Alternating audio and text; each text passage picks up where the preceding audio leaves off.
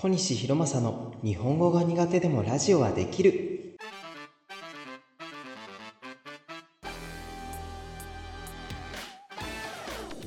始まりました。この番組は俳優を目指す僕がどんな人間かを知ってもらうための自由で気ままなラジオです。いやー実はね今えっ、と先週？先週じゃないわ。何言ってんだ？2日前にえっ、とコロナの予防注射の2回目を打ちまして現在絶賛ね副反応中でまあ副反応のピークはだいたいあの打った日の夜とかだったんですけど今もねちょっとね調子が悪い中でもちょっとコロナこんな機会ないのでねコロナワクチンを打ってる中でラジオを撮りたいなって思ったので今ラジオを回しています。でねあのコロナワクチン打ってみた感想としてはねやばいね。あの僕には姉がいて姉も同じタイミングでコロナワクチンの2回目を打ったんですけど姉は、えっと、打ってから3時間後ぐらいにあの熱がちょっと上がってうんちょっとだるくてあの打ったのが左肩だったので左肩が上がんないって感じだったんですけど僕めっちゃ元気で左肩もバンバン上がってて全然副反応ねえわって思ってたらあの夜寝る前12時ぐらいかなに急に寒気が襲ってきてでもただの寒気とかじゃなくてっていうか寒くて 今まで普通にいたのに急に寒くなって何ていうかな例えると北海道に半袖半ズボンでいる感じ。冬の北海道。もう寒くてさあの寒すぎて布団の中に入ったんだけどちょうど布団の中があのいい感じで布団の中から手ちょっと出したぐらいで震えが止まんなくてであの歯とかもずっとカタカタ鳴ってて寒くて震えててでペンとか字書こうと思って持つんだけどあの震えすぎて持てなくてで寒くてあのよくアニメとかでもあるけどカタカタってなってってるとねやっぱねあれ本当なんだね。ちょっとずつ猫背になってって背筋伸ばせないぐらいあの震えててほんとやばかった。みんなもね打つ時ちょっと気をつけてめっちゃあれ怖いわ。でもねみんなあのー、怖いからといってねあのー、コロナワクチンはみんなちゃんと受けてねたまに 僕の知り合いとかでコロナワクチン副作用あるしなんかえっ、ー、とかかっちゃうコロナに結局かかっちゃうから意味ないよっていう子とかいるんだけどあの副作用とかもコロナにかかったらあるし副作用じゃないわ。間違えた。えっ、ー、と後遺症とかも残る人もいるしあのちょっとかかってもやっぱ若い人でも今死に至るリスクとかもあるからうん。なんか油断せずに予防注射はちゃんと打ってほしいけど2回は2回目はマジしんどいから気をつけてほしいです。であの話は変わるんだけどえっとね最近不運なことがあってその話をしようかなって思うんだけどあの学校に通っててそれ僕電車で通ってるんだけど電車のえっ、ー、とね乗り換えがあってね一旦電車を降りるんだけどそこでねその駅は地下があるんだけどえっ、ー、とね地下に向かうエスカレーターに乗ってる時に首元に違和感があってなんだろうって思ってあの首元を触ったの。触ったらなんかちょっと丸っこいものがついてて頭の中でやべえこれ多分虫だって思ってパッて掴んでパッて投げたの？横のエスカレーターのレーンに。で横のにはあの誰もいなかったからあの誰かに当たったとかはないんだけどあのそれ投げてでも何の虫か分かんなくて手を匂ったらなんかスイカみたいな匂いがしてカメムシだって思ってあのとにかく焦ったよね。朝学校行く時に。あカメムシついてだって最悪だよ。あの臭い匂いでみんなの前には出れないしだってこの後他の電車にも乗るのに電車の中でずっとカメムシの匂いしてたら最悪じゃない？でやばいと思って近くのトイレに入ってまず石鹸で手洗うじゃん。で首元についてたから首にも匂いがあるから、えっとトイレットペッパーを濡らしてちょんちょんってあの拭くんだけど手はね取れるんだけどやっぱ首元は取れないしあのー、何ていうかな服もう濡らしたくないじゃんずっとやってたらどんどん濡れていくしで濡れた液体で服について匂い染み込むのも嫌だしでまあとりあえずある程度取ってまあ薄くなってきたなと思ったら地下鉄乗って学校の方に行って学校の方であのーティッシュかティッシュっていうかねあのー溶けない濡れて濡れても大丈夫なちょっと固めのペーパーくださいってお願いしてあのトイレットペーパーとか普通のティッシュだと溶けたりふにゃふにゃになって使い物にならないからちょっとキッチンペーパーみたいな紙をくださいって言ってあの首の匂いを落としたんだけどいやーなんか珍しい経験をしたなと思っててまずあんまり僕あのカナブンを見ないの、うん、カナブンじゃねえわ。カメムシを見ないのとあと見たとしてもあまり飛んでるところを見ないんですね。地面でなんか歩いてるのは見るんですけど。であの首についたってことはしかもずっと動いてるエスカレーターにピンポイントで僕の首に乗ったんですよ。すごい確率だと思ってて。で僕の服がその時シャツだったんですけどシャツと僕ちょっとだけあの髪まあそんな長くないけど別に刈り上げてるわけじゃないんで襟足があるので襟足とシャツの首の間っつったらもううなじ？だから首はうなじですよね。うなじのとこってほんのちょっとしか隙間がないんです。そこにしかもエスカレーターに乗っててそこにピンポイントでカメムシが乗ったんですよ。なんか奇跡じゃないかなと思ってて正直臭い先生最悪ですよって先生にペーパーもらう時もああちょっといいなんていうかな。わネタゲットしたなと思ってね。内心ちょっとニヤニヤしながらいやー取れないですよって言ってて。いやーでもね珍しい経験をしたなと思って。でも今年に入って珍しい経験ちょっとねちょくちょくするくてあの僕マンションなんですけどマンションがペンキを塗る時期だったのでペンキなんか骨組みとかを立ててペンキ塗ってたんですけど僕のマンションって僕が住んでるところが一番奥の号室で一番手前の号室まで一本道なんですよね。一本廊下。なのであのでそっからしか出れないんですよね。だからあのそこを塞がれるとダメなんですけどそこに普段は開いてるんですけどえっとな何て言うかなあの扉。学校とかでさみんなさ廊下のところにさ扉なかった。なんかなんて言うかなウィーンっていうあの自動とかじゃなくてちょっと古めの学校であの壁になったりあの閉じたらうん閉じたらえっとなんていうかな扉になるみたいな。たまに男子とかがそこにちょっと背かけたりするといつもは壁なんだけどそれが外れてくるみたいな。そんな感じのねあの扉なんだけどねイメージできた。ちょっと説明下手でごめんね。でその扉もペンキをあの塗るんだけどそこをのペンキもね。ででもペンキってさすぐ乾かないじゃん。だからえっ、ー、と業者の人があの乾かそうとしてたんだと思うの。で僕朝起きてさよし今日は用意もできたし学校行くぞって思ってあのー、パッてドアを出たの。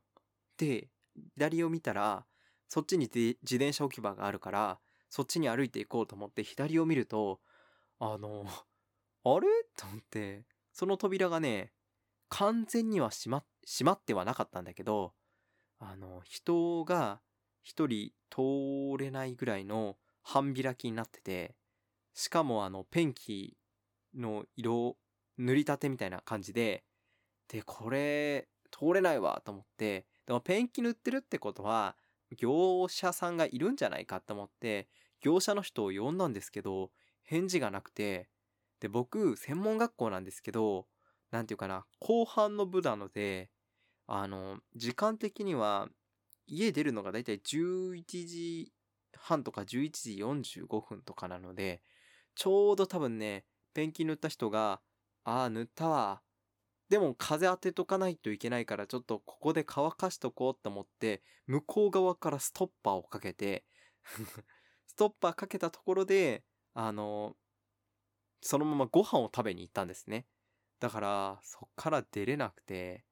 学校に電話したらやっぱこれはこういうのはあのエンターテイメントの学校なので何それ大変だね。でもいいネタできたじゃんって言われて おはいみたいな。まあでも、だからちょっと遅れますっつったら、まあ、いいネタできたからゆっくり来なって言われて わかりました。っつって、あのー、業者の人が来るまでちょっと待ってね、家を出ましたね。なんか最近そういうあんまない経験みたいなトラブルみたいなのに巻き込まれるっていうと言い方悪いけど遭遇することが多くてねなんか楽しい一年です今もっとねこれからもあるかもしれないので、あったら随時、随時つっちゃった。随時行ってきます。では、あ、ちょっと喋りすぎたので、もうそろそろそ、そろそろジングル行きたいと思います。どうぞ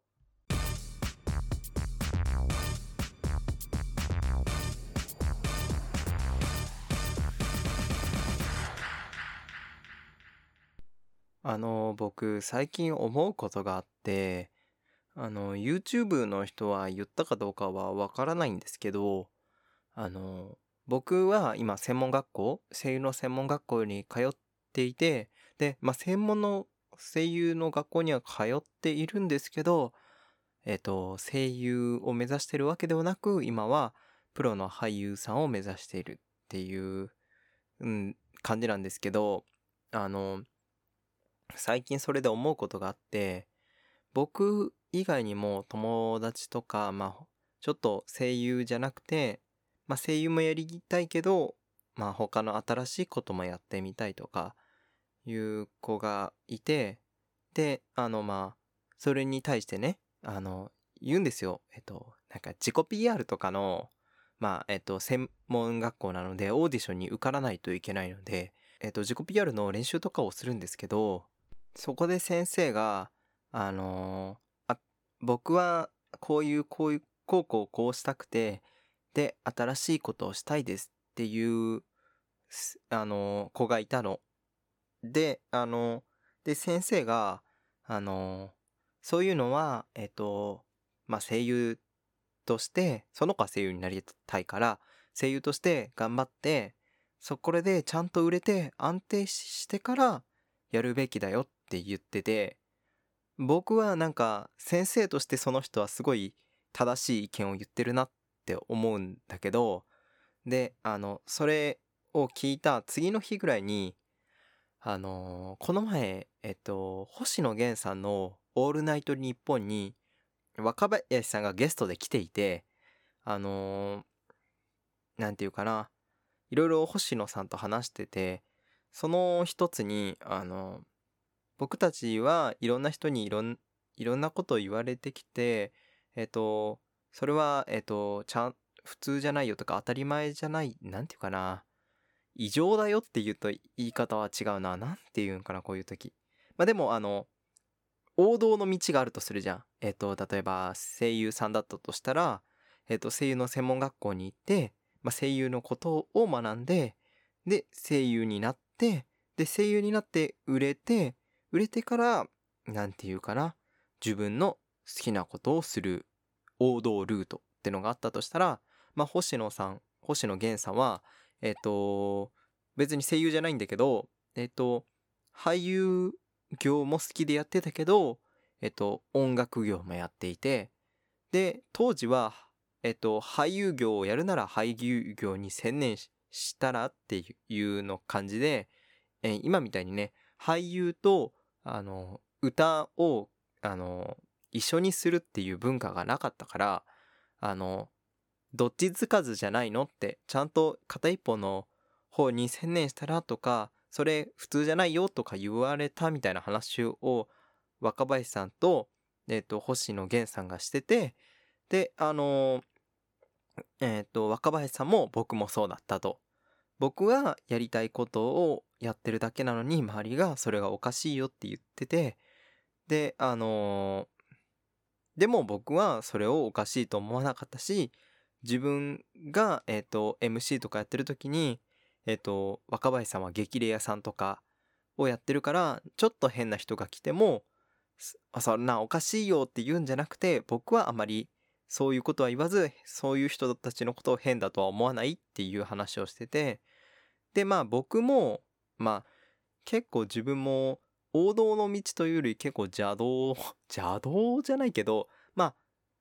王道な道はあんまり行かないタイプなんですね。昔から。あの別に俺が意図してあの王道の道行かなかったんじゃなくてたまたま歩いてたら王道じゃなくなったみたいな。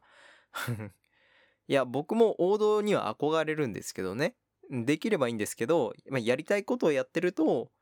まああまり王道な方にはいかないタイプなんですけどまあ何がこれつながってるかっていうとさっき言ったじゃないですか。この先生は先生として間違っていないって。もちろん間違っていないと思うんですよ。例えば、えっと、芸能界ってのは基本的にえっと現実とは別ルート。いやまあ現実なんですけど王道とは別ルートだったじゃないですか今まで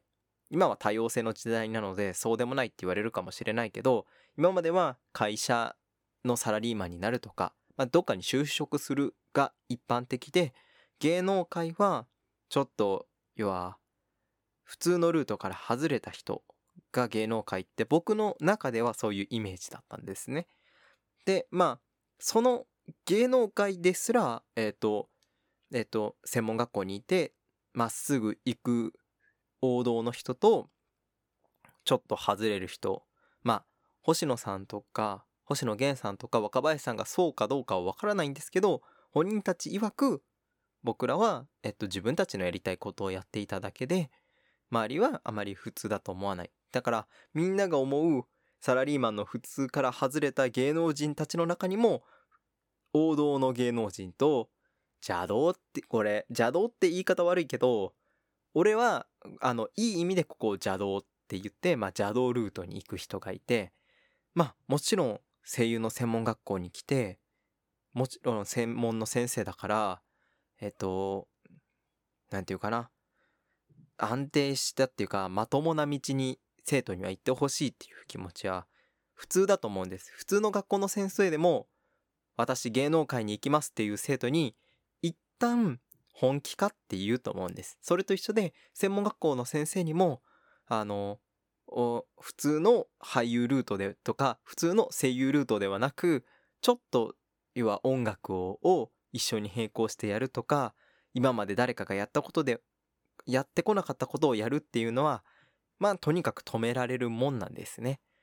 でえっと僕がそこで思ったことがうーん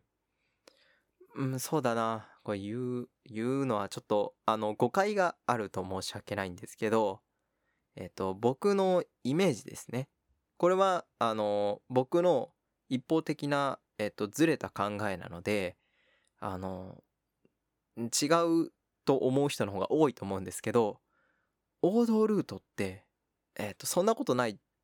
ことの方がいやまあごめんね。なんかちょっといっぱい保険かけて。でもちょっとこういう発言はすごい慎重にやんなきゃいけないからえっ、と言うけど王道ルートってのはもちろんシンプルな世界。実力が必要であって。でまあえっ、と努力が必要であって。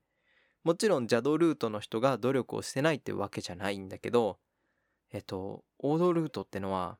基本的にはみんなが行くからやっぱ数が多い。まず。みんなそこに行く。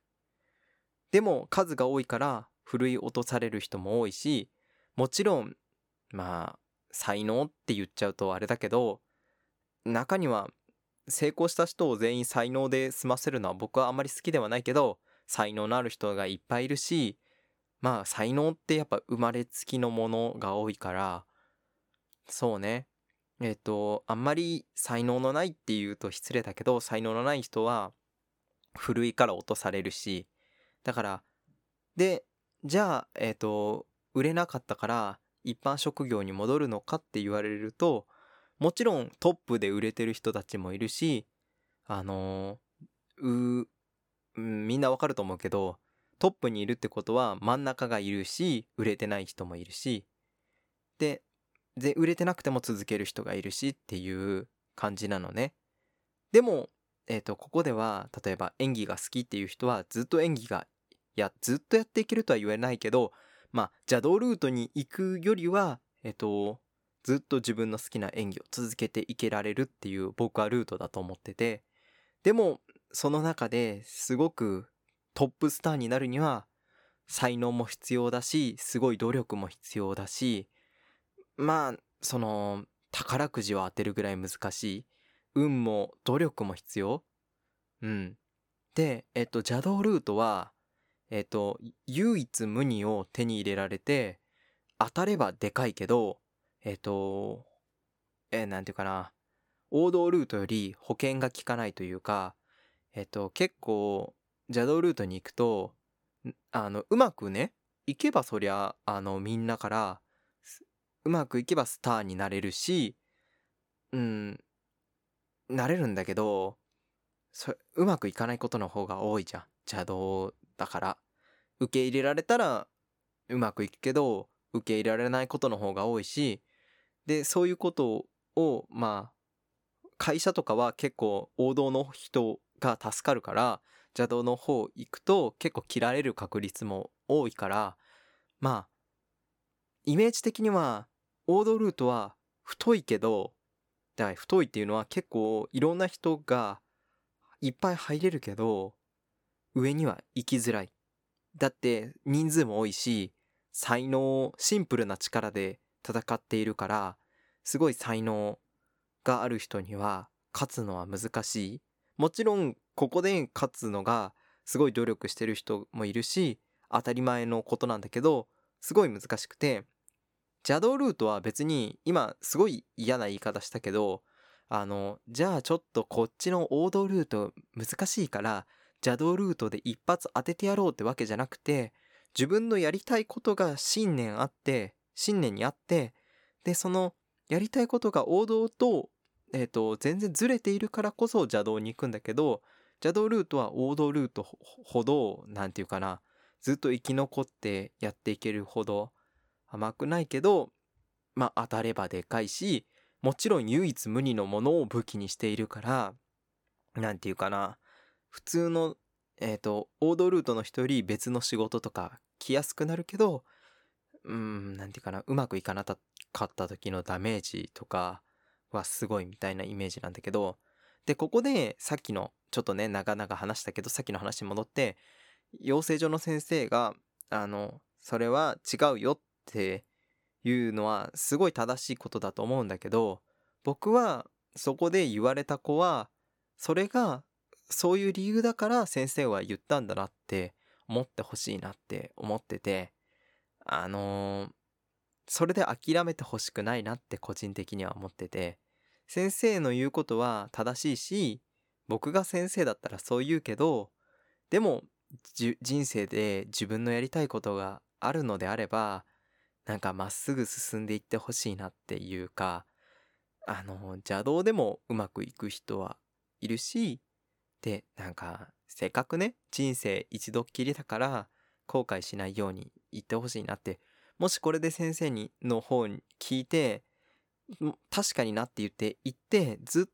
とある程度言って演劇は続けれるかもしれないけど例えばもし自分が死ぬ時にあああの時に先生のことを聞かずに「いいえ」って言ってたらうまくいかなかったかもしれないけどもしかしたら自分の好き好きというか自分がやりたかった理想のことができたかもなっていう後悔をするぐらいならあの自分の信念を負けずにやっていってほしいなって思うしでも普通にね演劇が好きで続けたい長くやりたいもうお金とか関係なく僕は表現が好きなんだっていう人がいれば王道ルートの方がいいと思うしこの2つはねあのどの世界にもあるんだけど王道ルートと邪道ルート邪道って言い方は本当に良くないんだけどそう。でもどっちが悪いとかじゃなくてどっちもいいんだけど基本的に世間の人当たり前正常な人がえっと社会的にね正常な人が言うのは王道ルートででもこれは社会的には正常だけどじゃ邪道ルートがダメなものなのかっていうとそんなことない。それは先生も分かってると思う。こっちが悪いものではないけど先生の心としては安定した方に進んでほしいなっていうのが見解だからまあ何が言いたいかっていうと何て言うかなこれ思いついたから言ったんだけど自分の好きなことをやった方がいいっていうことを言いたくてなかなかね分かりづらい説明したけどでもこれは本当にうんやっぱあの大人の一言ってさでかくてさで人生ってさ長いし何が起こるか分かんないしさ難しいじゃん。で怖くなることもあるじゃん。そんな時にすって大人がせあの進めた方にさ行っちゃうじゃん。怖いからああ将来売れれば売れてから自分の好きなことをやればいいんだなって言うけどさそその将来売れるって王道ルートで売れるってすごい難しいことじゃん。しかも売れた時には結構年を取っててやりたいことができるかどうかもわからないからうーんどれを選ぶかはどれが正解とかないからその人の自由だと思うけど後悔しない選択を送ってほしいなって先生はそれを踏まえた上で思ってるからこそなんか大人たちの話をあのそういう選択肢もあるしこれが一般的だよって言ってるだけだよっていうのをあの伝わってほしいなっていうことをなんとなく今日ラジオで言いたいなと思ってこのラジオを回しました。すごい分かりにくい説明だったけど分かったかな？まあね。あの要は人生楽しんでいこうと後悔すんなよっていう話です。多分ねちょっとコロナのワクチン打ってて頭がぼんやりしてるからねよくわからないね熱量で喋ってると思うけどね。そうどうかな？どうかなってなんだろうね。あまあとりあえず時間めっちゃオーバーしてるからジングル貼ります。